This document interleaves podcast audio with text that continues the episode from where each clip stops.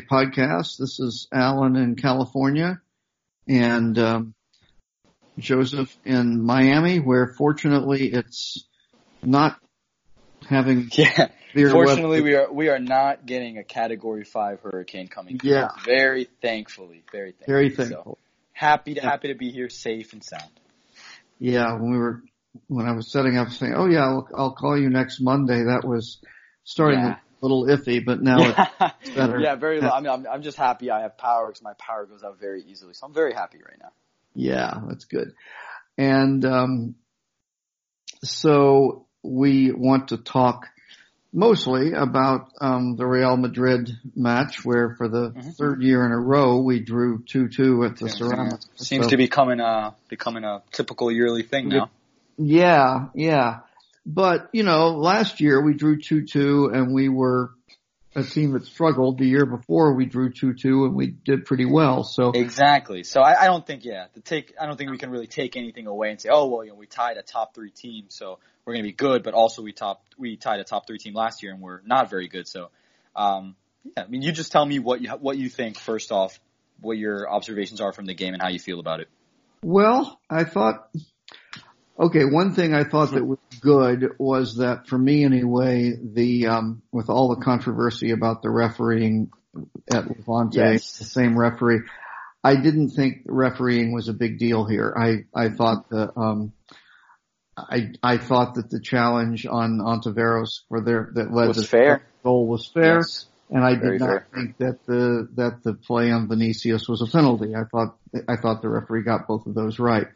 Um, I think the uh, the positives I would take away from it were that I thought Calleja did a much better job at reading the game than he did the first two. I thought his subs were right on. I think, um, you know, Samu was pretty much neutralized by Mendy and it made sense to make a change. And I thought Santi Cazorla, for whatever reason, was off um, didn't have a uh, his usual game, and so subbing him made sense too. And kind of the same way with Ekambi, who was very good early on, but then sort of faded. So I thought I thought that that was good. Mm-hmm. Um, I think the disappointing part for me was that I thought this was a very poor Madrid team by comparison to most years. Um, they seemed pretty much ripe for the picking and I think we would have scored more goals. We certainly would have created more chances if we had not been so poor with the ball in midfield. We just, it just seemed like we made a lot of, um, passes that didn't come off, held the ball too long and got stripped of it a few times. There was just, and there were a number of times where players just somebody played a ball expecting somebody else to make a run and that run didn't come. Yes. Yeah. Yes. Uh, that kind of thing. It's like that cost us, um, because there were a couple of times where we started off with a really good, good counter and then it just fell apart because of, of frankly an unforced error from, from us. So, um, you know, that was unfortunate. And I will say, I think, you know, I don't like to point fingers at people. I think the, um, Andres in goal had a fairly shaky day, and the second goal pretty much bore yeah. that out. I mean, and uh, it's only worrisome because playing, now this would be the second game in a row. Yeah, he was playing for the cross, and and Bale, you know, he just left so much space, and you know, it it really wasn't a goal that should have yeah. gone at this level.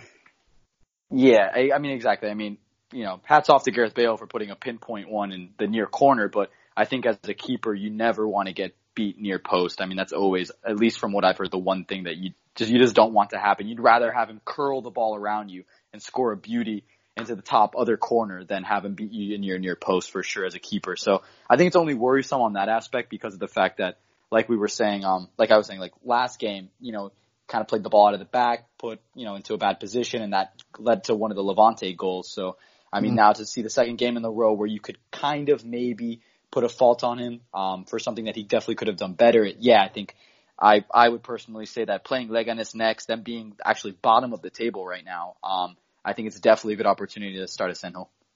Yeah, I mean, I think I think that's the that's the the thing. I think there is a goalkeeping there was a little bit of a goalkeeping controversy anyway, but I think there's more now. Um, and I have to say, part of that, part of that for me is my experience. You know, Andres's experience in the league has has been when he's been good, he's been really, really good. I mean, that one year with Osasuna where he was arguably the best keeper in the league that year and was just outstanding. And then he's had some years that then, then the next year he wasn't, you know, he, he was sort of mediocre. He played, he played better last year down the stretch for us. Um, but this year I've, you know, a couple of errors like that. I, and I just think Asenjo, I mean, yes, he has some limitations too. He's clearly having been injured as many times as he has, you know, he's, he's not as mobile in the net and, um, and that can be a problem, but, but he's an excellent, um, keeper, I think. I think he plays the angles well and he ha- still has very good reflexes. He just is a bit of a liability in terms of being, he doesn't come out from his area much. Yes. Yeah, exactly. So I think that being that we're playing a weaker team next game, I think it's definitely an opportunity to start him and at least see what you're getting. Um, yeah. Um, yeah. As, as, as for the rest of the game, I mean, I had pretty much the same observations you did. I mean, I think we could, like you said in your blog, I mean, we could absolutely string together some beautiful attacking football sometimes that just makes me go, wow, you know, if we could play like this consistently, it's, we could, we could play up against anybody really. Um, like you said, I, Cazorla just had an off day. I'm not really going to fault him on that, you know, but just, yeah, it seemed to me that he was losing the ball a lot, caught in possession. Uh, he was getting knocked around a bit. There were a couple hits on him I thought should be a, should have been a foul, but I think the referee was really just letting them play all day, shoulder to shoulder, which yeah. I mean ultimately, yeah, did did lead to that equalizer um, five minutes from game time. So, I mean, cre- like you said, credits to the to the um to the referee because I think they're watching it in real time. A couple of those decisions, I mean, I think were so hard to make. One of uh, Benzema's offsides goal he was mm-hmm. offside by, by maybe an inch or two, but I think it was something where had they called it a goal and kept the flag down in real time, I don't know if they honestly would have would have called it back. You know, you really never know when they're going to VAR. So, like I said, I'm just happy that the game was refereed fairly and that there's really no problems because watching it in real time, there were definitely a couple instances where I thought that wow, you know, this could be the point where we kind of get out, we kind of get screwed. Yeah, and I think even the even our first goal with with Gerard, I mean, it seemed pretty clearly onside to me, but you know, the fact that, that they, um, they, seems like anymore when something gets checked, you never sort of holding your breath about what happens.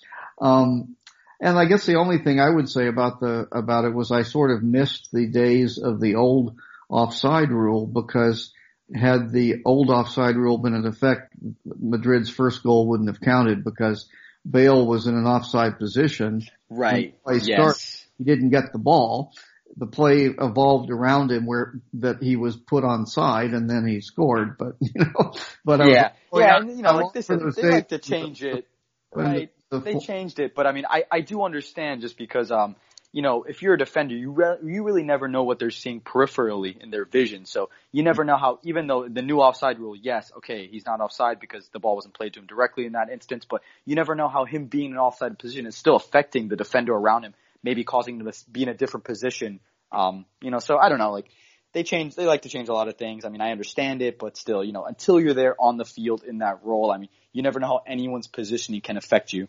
Right, exactly.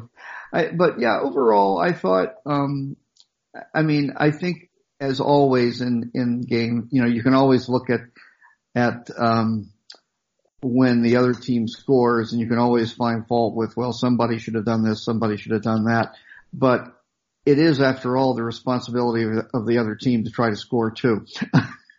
so, yeah. I, yeah. You know, I, so I don't think that you know. I I think that the um, the goal at the end of the first half was unfortunate. I think that was I think that was probably the one point in the game where I saw more of a mental letdown than anything. Um, and mm-hmm. I and I don't know that there was any real um, yeah, I'm not, I'm not, it's not like everybody thought the half was over. They didn't. It's, it's, it just seemed like everybody yeah, I mean, heels and, and Madrid took advantage of that and made some nice passes and scored. And that's what I mean, happened. and listen, yeah, that, that back heel from, from Jovic through the legs. I mean, there's just not much, he's going to do that to a lot of defenders. I mean, I yeah. don't fault anyone specifically. I mean, it was just a beautiful pass. Um, even right. then, I mean, I maybe like to have seen the awareness from Andres a little bit more to come out quick. But I mean, I, I completely understand. I mean, it was just a beautiful flick on, and they were, you know, that was it. Yeah. I mean, not really much you can do. Um, like you said, I mean, I think I was just a, you know, I wasn't disappointed at all, really. I mean, like you said, they were ripe for for us taking a win. So in that aspect, I'm definitely a little bit disappointed. But I'm the kind of person that I, you know, I don't really like to bite off more than I can chew. So, um, you know, we soaked up a lot of that pressure comes. I mean, they came out early in the second half ready to hit another goal immediately and take that 2-1 lead. And I think, you know, we soaked up the pressure. They had a lot of opportunities that admittedly they didn't capitalize on, you know, um, a couple mm-hmm. headers and stuff like that. But I mean, I think it was good for us to soak up that pressure. And then we came on back ourselves a little bit later during the second half and put our own pressure on. And that's how we got our second goal. So I was happy to see we didn't just completely let down in the second half sometimes and give up that goal. I mean, yeah, ultimately we did give up the equalizer in the 85th minute, but, but like you said, I mean, it was just a good shoulder to shoulder play. Uh, I'm not even going to be mad at Ontiveros at all, you know, really, because he still played a very good game. So, you know, I mean, just lose the ball and one thing leads to another. They're gonna, they're Real Madrid. They're gonna destroy you if they get the chance, and all they need is one chance. So, you right. know, even then, I'm just happy to see that we didn't completely let down in the second half, and that you know we soaked up their pressure and their intensity and gave it right back, and that we got our second goal. And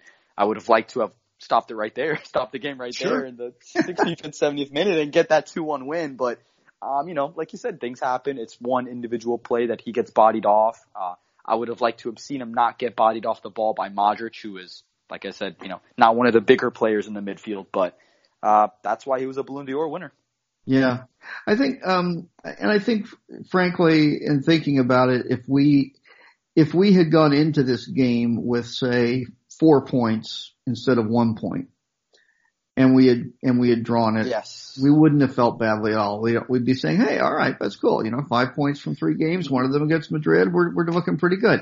I think it's still. Yeah. I think the. I think it's the the reflection of the. um Well, a couple of things. I think one is the the fact that we were just you know just in the table going in with only one point, and the other that I think the shadow of last season is definitely hanging over us. And until we can string together some wins and hold on to leads, um, and really, you know, really win some games easily where we, where we outclass the other team, that's gonna be, that's gonna still be around. Um, the one, um, th- I, I, the funny part is I actually did a little bit of stat work and I actually find it kind of funny because I always wanted to see something and, uh, so our first three results basically were, um, a draw, a loss obviously against Levante, and a draw again here. And through last season, actually our first three results were a loss against Sociedad, um, a draw, I forget against two, and then uh, another loss. So we're actually going into the same break with the same amount of points as last year. I don't know how anybody wants to take that, but I did I did find it really interesting because I thought, hey, like what were our, what are our first three points to the last games of last season? It's actually exactly the same. And I mean, so far in the first three games, we've let up seven shots on goal, four shots on goal and five shots on goal this last game. And interestingly enough, last season it was four shots on goal, six shots on goal, and six. So we're literally about the same average right now as far as points and as far as goals, uh, shots on goal from the other team. So take that, take that how you want it, but. Yeah. Yeah, and I think that's kind of, I think the thing that, that people are wondering and, and, you know, are asking is basically, are we, has anything changed? and that suggests, well, maybe it hasn't. Um, I think that I think that for all the change in personnel, if if we're still we are scoring more. On the other hand, we're still not able to keep the other team from scoring. Um, right. Yeah, it's a it's a it's a it's, um, um, yeah. It's I, I you know I don't really know say other way to say it. I mean I will say that speaking of people I thought that played a good game. From what I saw, I thought uh, Albiol played a very very good game. Being that you're going against one of the best attacking teams in the world, um, so you know I, I was really happy. Like I think the we, thing we were saying earlier in the season was okay, this is an experienced guy, somebody who's not fast, not quick at all, but he's experienced and he knows his positioning as well as anybody, and that's exactly what I saw this game as far as his yes, positioning. He was he was there to he was there to cut off those crosses all day long, which is really what Madrid was trying to do all game. Just put crosses yes. in there. Um, and they had their opportunities with Casemiro putting a header wide, with Benzema putting a couple headers wide. But overall, I mean, with the really dangerous crosses, I mean, he was there to clean it up, and he looked a lot more confident um, with him back there than I saw with Andres coming off his line. So I was I was fairly happy with that. I think that, like I said, I'm not going to fault um, Pau for the flick through the legs with Jovic for the first goal. I mean, that's just that's class right there. So yeah. I mean, overall, I was happy with the defense. Like you said, the two goals, one we just kind of shut off on, and the other one, it was just an individual, you know, kind of error maybe in the midfield that led to a really quick counterattack. And like you said, I mean, should that second goal have been saved? Yes, but you know, that's that's what happens.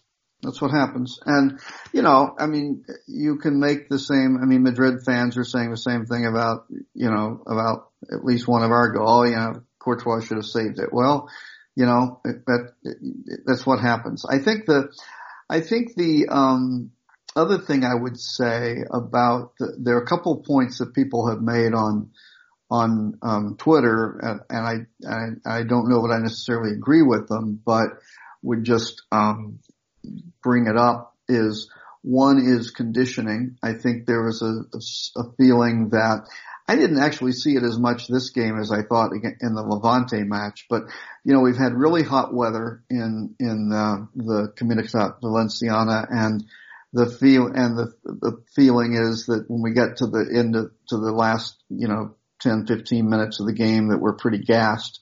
I i don't know. I don't know that i saw that this time. I think i saw that more in in levante but it's all but that was also a function of having been done in by the two penalties too um yes. the other thing that i noticed is that we are still um very one-sided in our attack and that's that was true in this game. Um, Samu wasn't able to really get make much use of his speed. Mendy did a really good job covering him.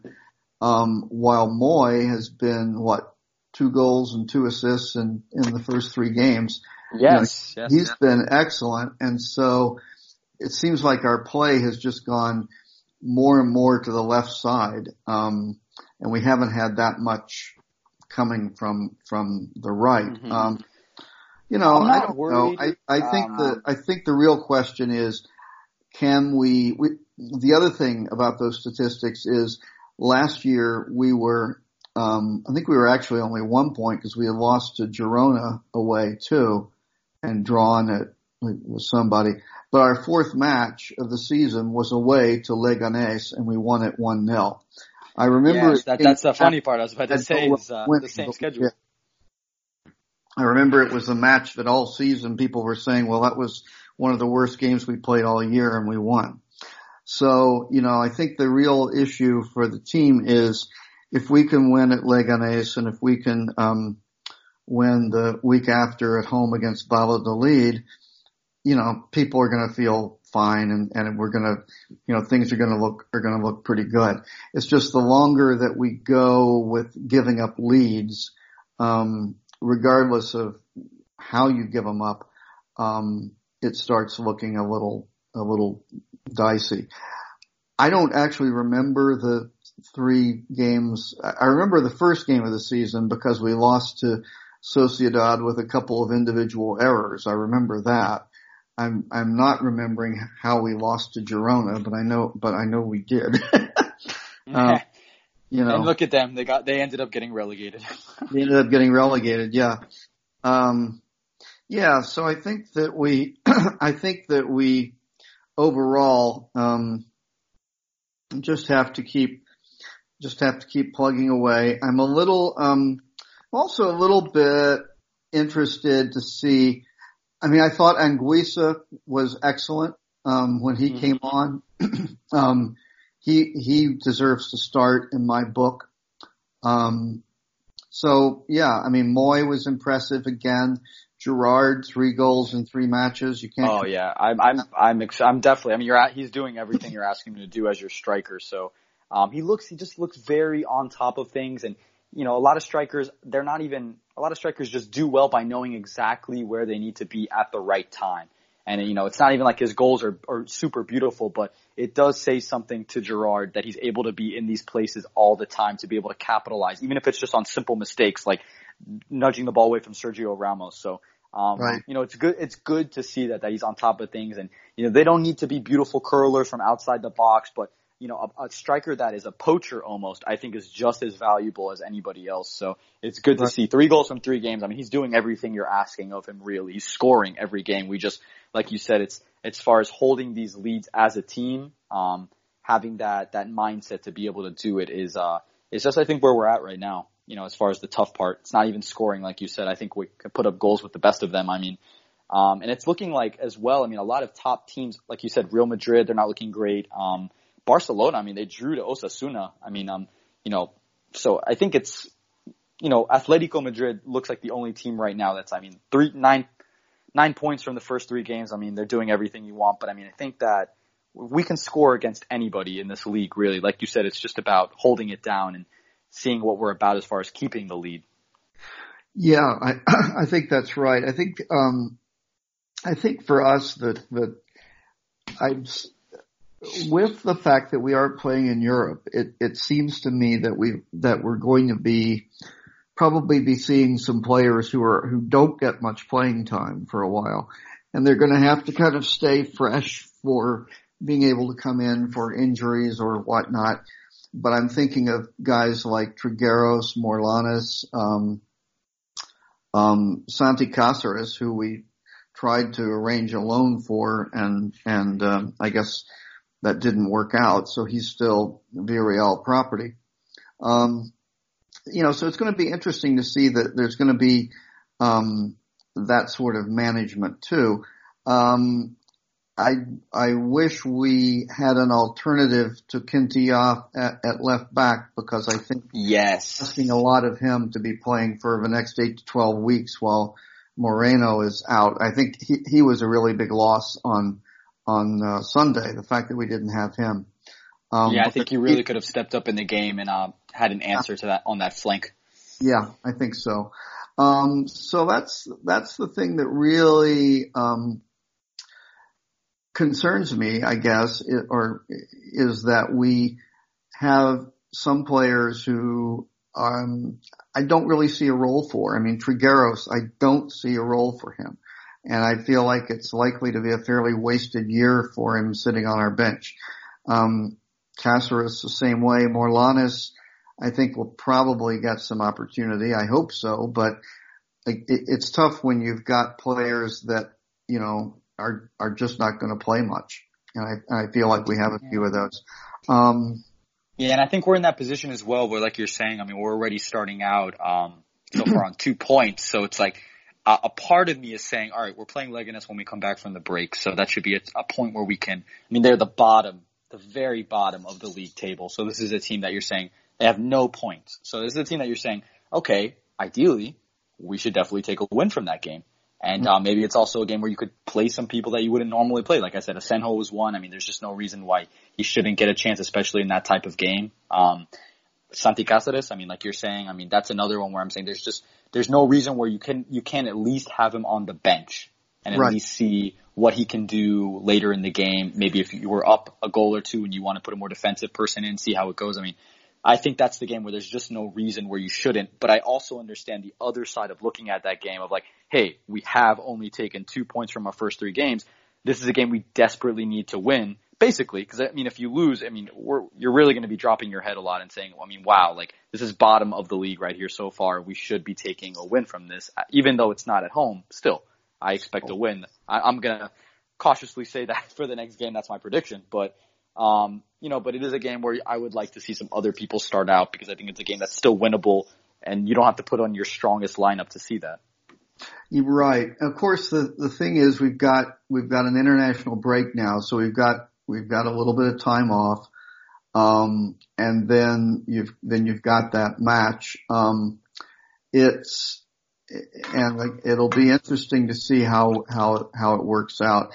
I think the thing is it's going to be hard for um, it's going to be hard when you've got a team that's given up six leads in three games it's going to be hard to get to the point where even if we're up 2-0 with in the 75th minute, do you start bringing in some subs to give them some playing time because, you know, you've got to have in your mind, well, I don't want the roof to fall in here, you know. yeah, I, I, understand. It's a very slippery Unfortunately, that happens, and and with Villarreal, we've seen that. I mean, not just last year, but just you know, we, we've we've had it, it's it's been hard to get this to get this sort of mental thing off the off the team's back, and it's certainly not there yet. So I think if we're if we're ahead two 0 late on, we're probably all going to be feeling pretty good when we see the referee about to blow his whistle and it's still 2 0. yeah. No, yeah, I'll be very happy. Sigh relief until no, then. The, the thing, the thing is, I'm actually still very cautiously optimistic. I mean, yes, I would have liked to have taken a win in the first game. I would have liked to take a win in all three games so far. But I think for some reason I'm still very optimistic, uh, just because, like I said, there's just been periods where we play some great attacking football, and so that tells me, you know, it's like, hey, like we're able to do it on one side of the ball. All we need is to get it together on the other side of the ball and close out games defensively as a team. Um, and I think all it takes is a, a couple of games to do that. I mean, if we can close out a couple of games, what gives the team some more confidence, I think that's all, it's all you really need. It's just more of a confidence thing of being able to, hey, like we can do this. We can close out these leads, even if it's just one lead, even if we're getting battered for the last 10 minutes of a game, five, six shots on goal in the last, you know, getting that one, closing that one out means everything. And I think once we do that, we can build off that and hopefully next game again do the same thing. Or even if it's just a tie, but if it gets a very high quality team, um, you know, that's, that's still something that I, you know, I'd like to build off and say, all right, we give the team that confidence to continue going forward. And, you know, so for some reason, yeah, I'm still very cautiously optimistic because I have seen us play some great football and we're capable of doing it. So I still expect, uh, at least after the international break to see, like you said, I, I fairly, yeah, actually expect to see a win at Leganes and a win at Valladolid. Or at least four points from those two games, even if it's one is a draw. But I'd like, you know, I'd really like, be looking I'd to like, see two wins. Two wins, yeah.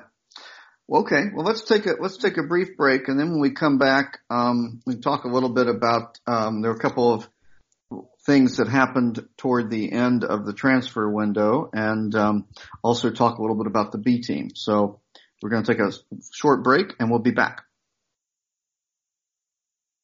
And we're back. Okay, so um, the transfer window was closed today, and for Villarreal, it didn't really have it was kind of weird. Um, it's the first transfer window um, in a while that I've been sitting around um, with basically nothing to do um, mm-hmm. because there were no rumors involving the Villarreal players. There were no rumors that we were trying to acquire anybody. The only thing that happened of um, interest was Simon Moreno, who we had um, played for our B team last year, striker. Um, we were hoping to to get him a loan with the Segunda side. We had one set up with Almeria, but then then um, the team got sold, and the new owner decided he didn't want to do that, and so didn't you know canceled the deal. And so then we were sending him to Malaga, and Malaga, um, for even after we um, purchased Ontiveros, and even after we got um, Alfred N'Diaye away from them and saved them some salary there, they still couldn't afford to sign anybody. So because of their salary cap. So Moreno is is back with the B team now. So that's that's an odd thing that happened. Um, in case you missed it, because I think it kind of went by fairly quickly, but um, N'Diaye is now no longer a Villarreal um, play, um, property. We sold him to Al Shabaab in Saudi Arabia for six million euros. So, um, I guess that that's sort of the last of the Marcelino era experiments um, behind us now. Yeah, and I mean, like speaking of that, I mean, like you said, um, everybody that's been brought in has obviously been someone that Calleja is very fond of and wants on his team and thinks that's who he needs to put the pieces together to win. So I think now that you know, like you said, him not playing Santi Cáseres, a lot of these other, uh, you know, decisions that he's making. I mean, he has his team that he wants. He has everybody, mm-hmm. hopefully, or close to everybody that he asked for and that he wanted. So, I mean, now it's just as far as implementing his game plan. There's no players really, like you said, left over from other places that he doesn't know what to do with. I mean, he has his team. So, I mean, he should hopefully get the results that he wants. Right, right.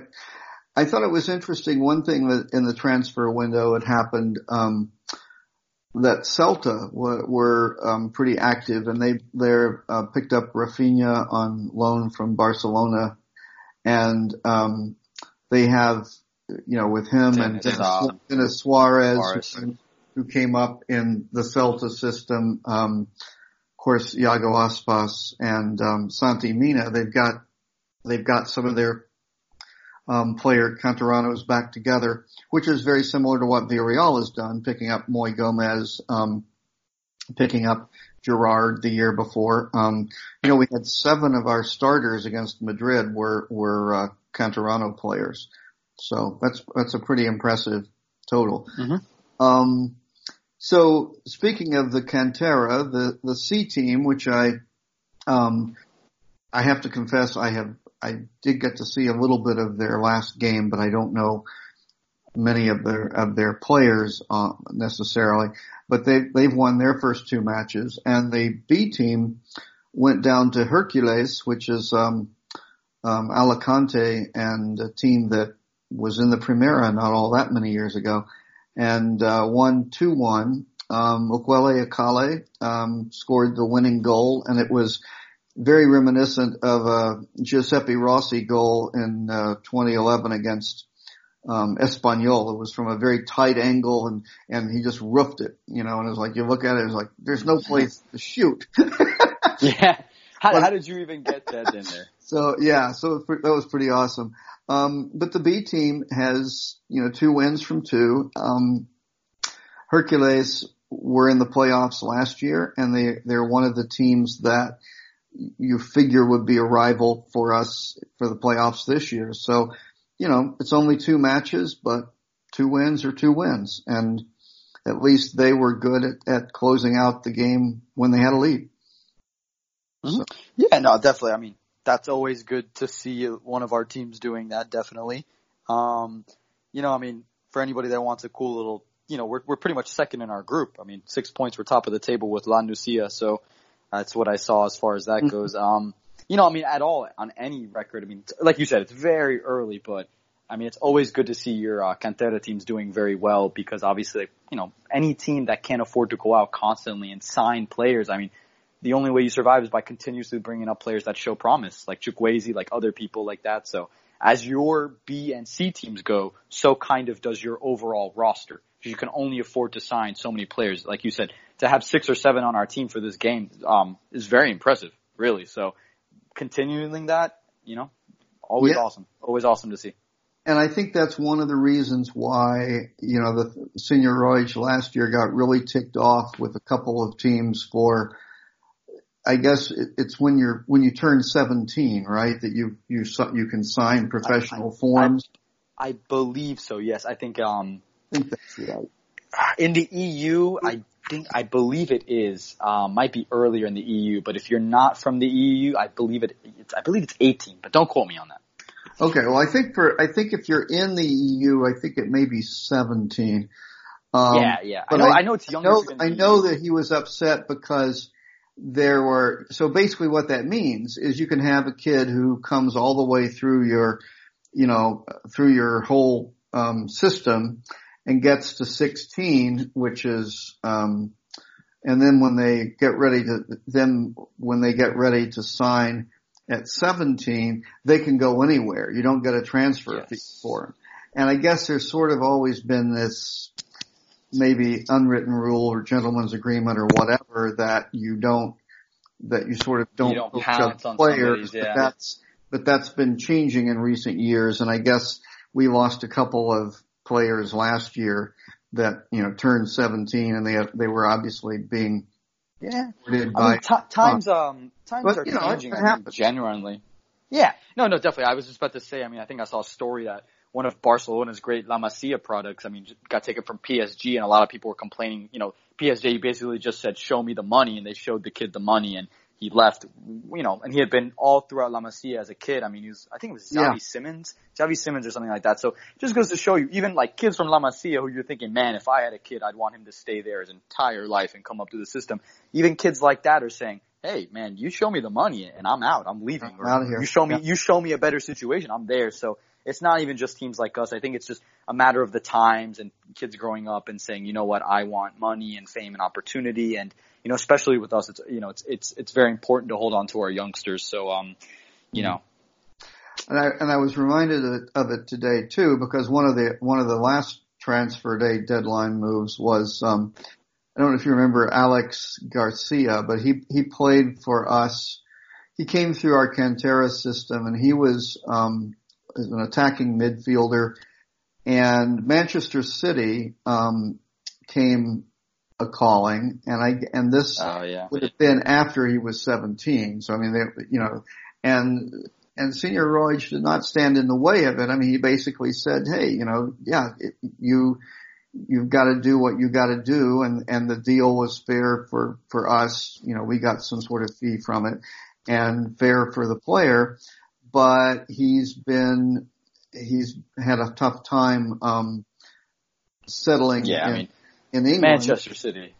Yeah, and so they've they've loaned him to Girona, um, where he was last year, and, and he's been there before. So um, now they've sent him to Royal Mouscron in Belgium, and it's like at this point you're thinking, He well, would, yeah, he would just been kind of better off staying with us, huh? yeah, it would have been better off would have been better off staying with us and and getting an opportunity in a system that you knew. I think, but you know, it's it's Oh yeah, it's, it's to, each their own. Definitely. I mean, he thought his mm. path was there. I think I, all I can hope for players like that that leave is that they always know that they have a home with Villarreal, and I think a lot of them do, and I think that's why you see a lot of our our players sign back, like Moi Gomez or whatever, come back because I think they know that you know we're not at you know no one's going to stand in their way of leaving. They let them see their other opportunities, and if those other opportunities, you know, it's not always the type of situation where the grass is greener on the other side, but I think I hope that they always know that. I mean, at least with us, that they have a place to come back to, and that we'll accept them back, and that you know, I mean, if you raise somebody through your academy, I think it means something still. Even though, like I said, times are changing. I mean, I think it still means something.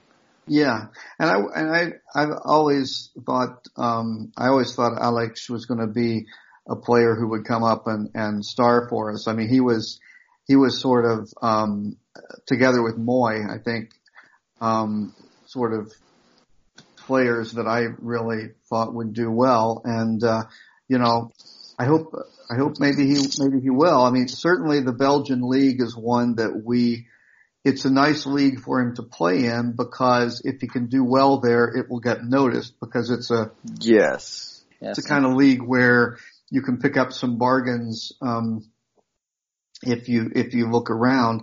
So you know, hopefully it'll work out for him. I I hope it does, and I hope we um, you know it works out and we end up having him back sometime. But you never know. It's it's just it's also what a player makes of it. Yeah, Um, nope, yeah. definitely. I, every you know, adapting to another country is is hard enough as it is. I mean, he just needs to, um, you know, you never know how it can go full circle. I mean, a, a one that I really like to look at, um, is uh, Real Madrid's guy Odegaard, and I mean, I, I think a, a year or two ago. I mean, I think he was playing in Belgium as well for a little bit of a while. I mean. 16, they sign him. He comes up, you know, he doesn't come up through them, but like, you know, sign him at 16. They immediately start loaning him off to different clubs. And I mean, and now he's back at, he made it all the way back to Sociedad, which I say is definitely a step up from where he was, I think a year or two ago. I think in the, one of the Belgian teams. I just forget which one, but I think he scored, I think he sc- and even ended up scoring last weekend to give Sociedad the win. So, I mean, however Alex chooses his path, I mean, it doesn't matter. There's always a way you can come back full circle and come back to where you were before. So, yeah, that's, you know, that's basically it. Yep, there's there's uh, there's a lot of.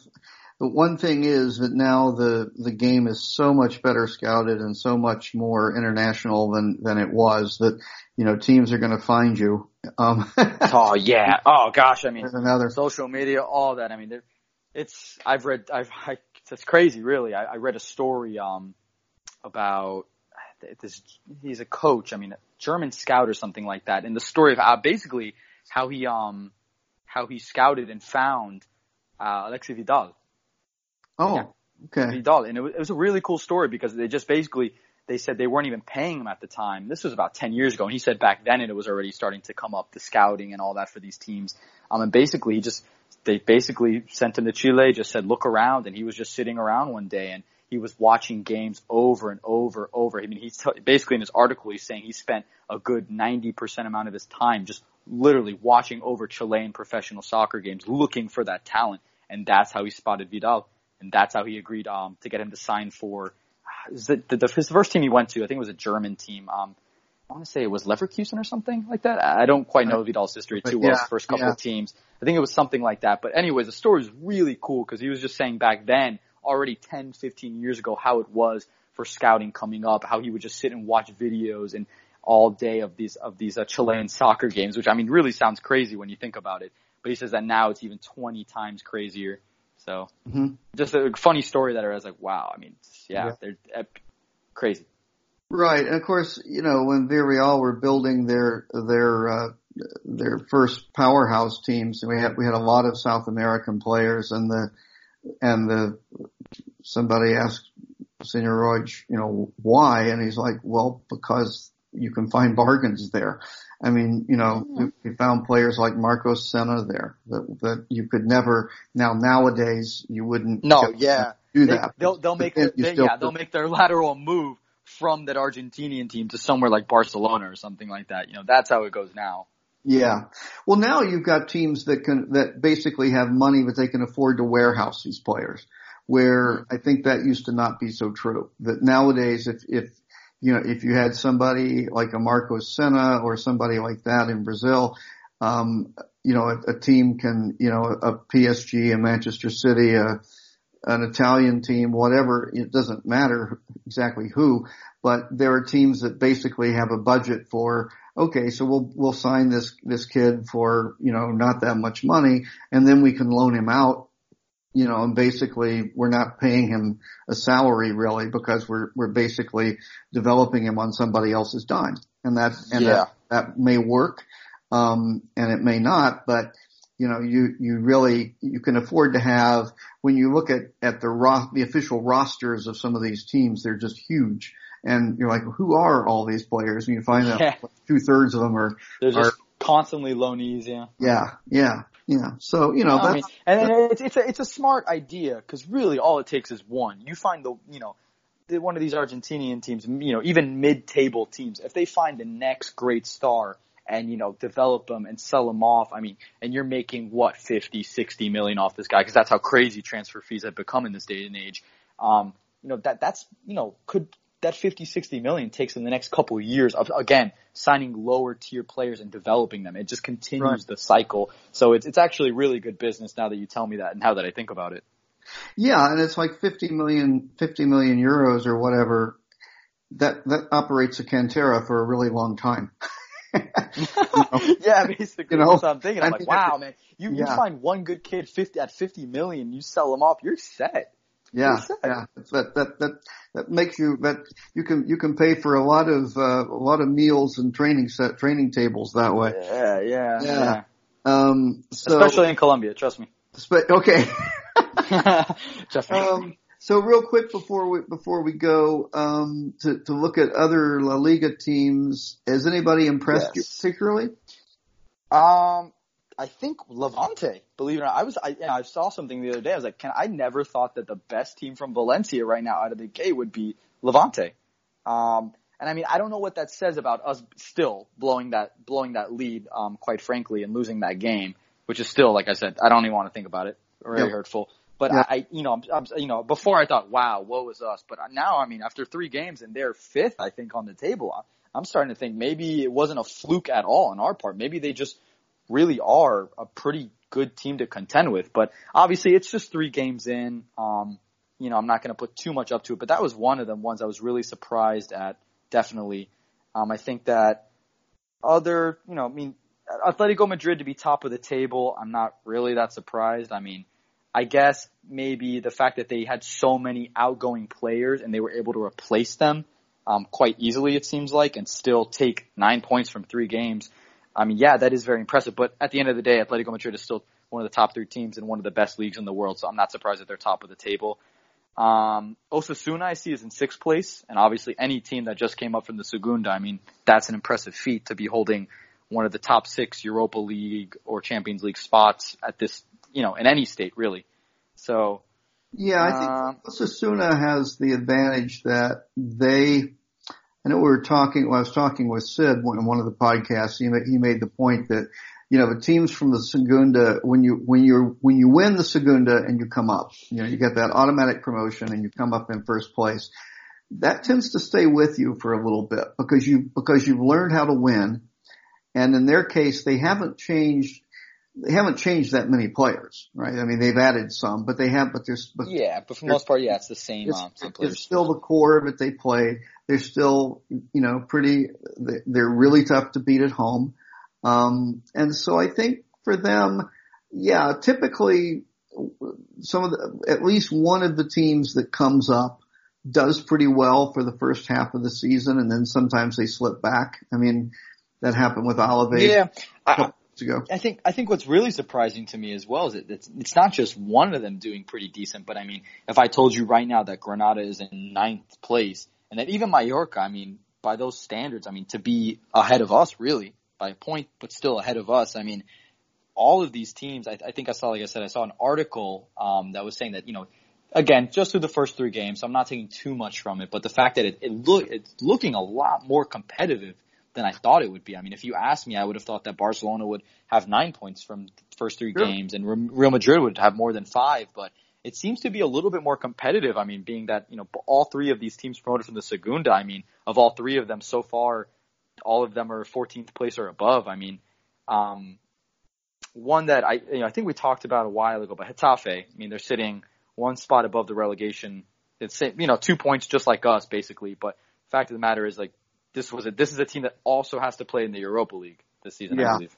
Yeah. So. I, yeah, I, I kind of I don't expect them to get relegated, but I don't think they're going to play all that well um, because of the because of the dual um, requirements of, of Europa and and league. And I just I don't know. I just think that their their um, their style of of football is tough to maintain and to yeah. Over the An- anti-football years. Yeah.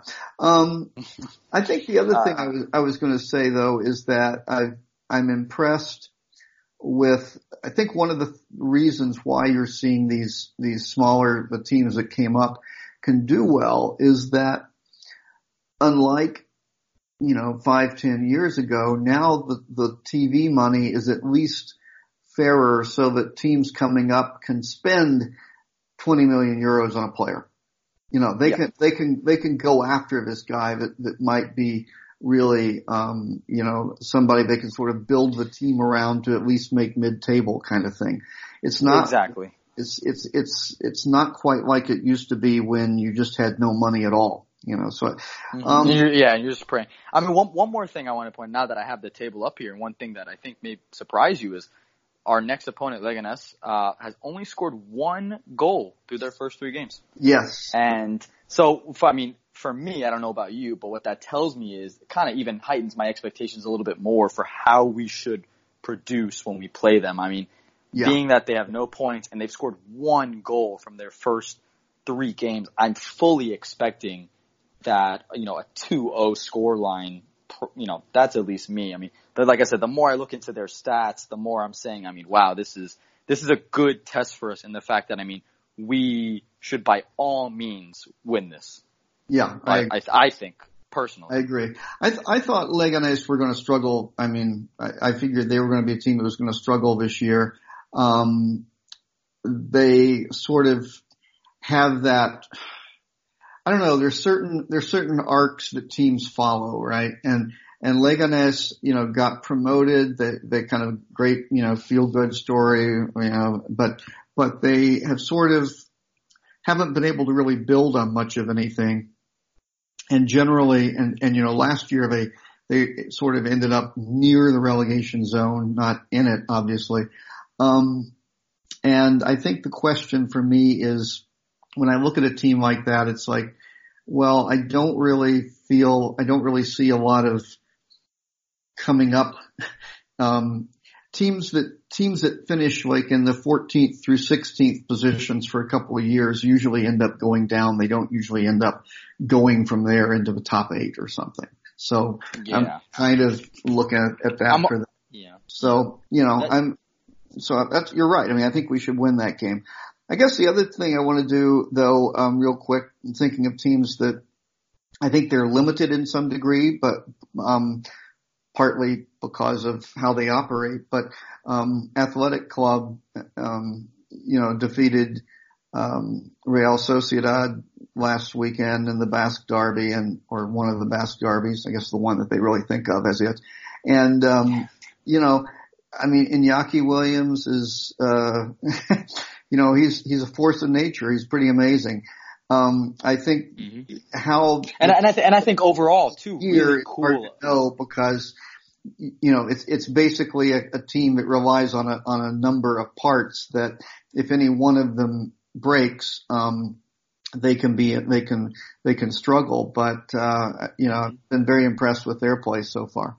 Yeah, I was gonna say that. Um, you know, I think every time I think of Athletic Club, I'm always so impressed, just because obviously they they, they stay true to themselves, and uh, you can see it in the Basque Derby. I mean, Sociedad used to be like them, and like, hey, we're only gonna let our Basque players play, and then they obviously relented on that rule eventually. But you know, it's always amazed me. Athletic Club have always stayed true to that that one simple thing, which is that hey, nobody born outside or had that has that doesn't have connections to our part of the country will never play for us. And I think it's crazy because it's like, it still shows, you know, like with every, you mentioned in Iñaki, I think it's cool because this is someone whose parents were immigrants. They came over there. He grew up there. So, I mean, you could still definitely call him Basque being that he grew up there, but it's cool that they still take in other people, you know, child yeah. immigrants. They could, they could very easily be mean about it and say, Hey, I mean, you're not really Basque, but I mean, I think it's really cool that they're very open you know, on what their interpretation of Basque is, and they still allow other people that come from other areas to represent them um, in some way, shape, or form. So that's very cool. Yeah, and I guess I think his uh, little brother is playing for their maybe for their B team now, or he's somewhere in their oh. in their system. So yeah, it, I mean it's kind of interesting because they're the kind of team that it's like they they ha- when they sell off a player for a bunch of money, there are very few other players they can go out and get because yeah, oh, I've always wondered that. How do you replace? You know, so how do you replace these people? Yeah, like yeah. how do you do this? It's, kind of good. You know, they, I, they, they I, always I, seem to amaze me.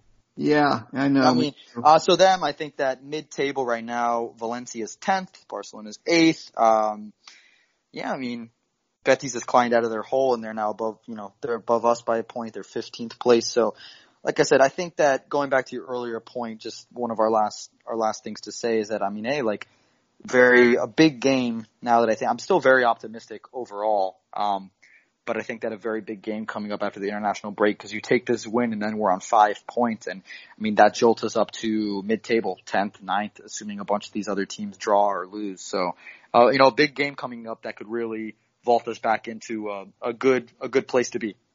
Yeah, I just think from the standpoint of the mentality of a team, but also the mentality of the fan base, getting us away from those bottom three positions as soon as we can will make everybody feel better. Um, yeah. you know, even if, even if we end up sort of drifting around mid-table most of the year, I think what people are really afraid of is being down there in the bottom and, and, you know, I hate having to write those articles about, you know, what do we need to stay up? oh man following those every week last last season oh, was giving me oh, uh many yeah. many heart attacks every season. And then I'd go into the table and I'd say, "All right, yeah, you're right. If they just need this team just drops this game, then then we're good." You know, I don't want to be there anymore. I'd rather be doing the opposite. Like, how many points do we need for Europa League or yeah, you know, exactly. hopefully Champions League or something like that? Something like that. All right. Well, I'm going to let you let you go um, so you can um, you can enjoy um, not having to put up the storm shutters.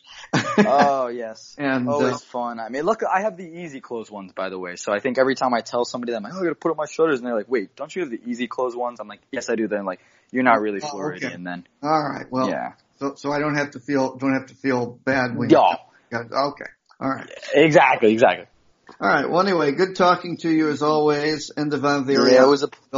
We'll um, probably try and catch up um, maybe next week and just um, focus in a little more on, on Leganes and and uh, maybe talk about if anything interesting has happened during the international break. So anyway, mm-hmm. for for Joseph, this is Alan in the Villarreal. Yes.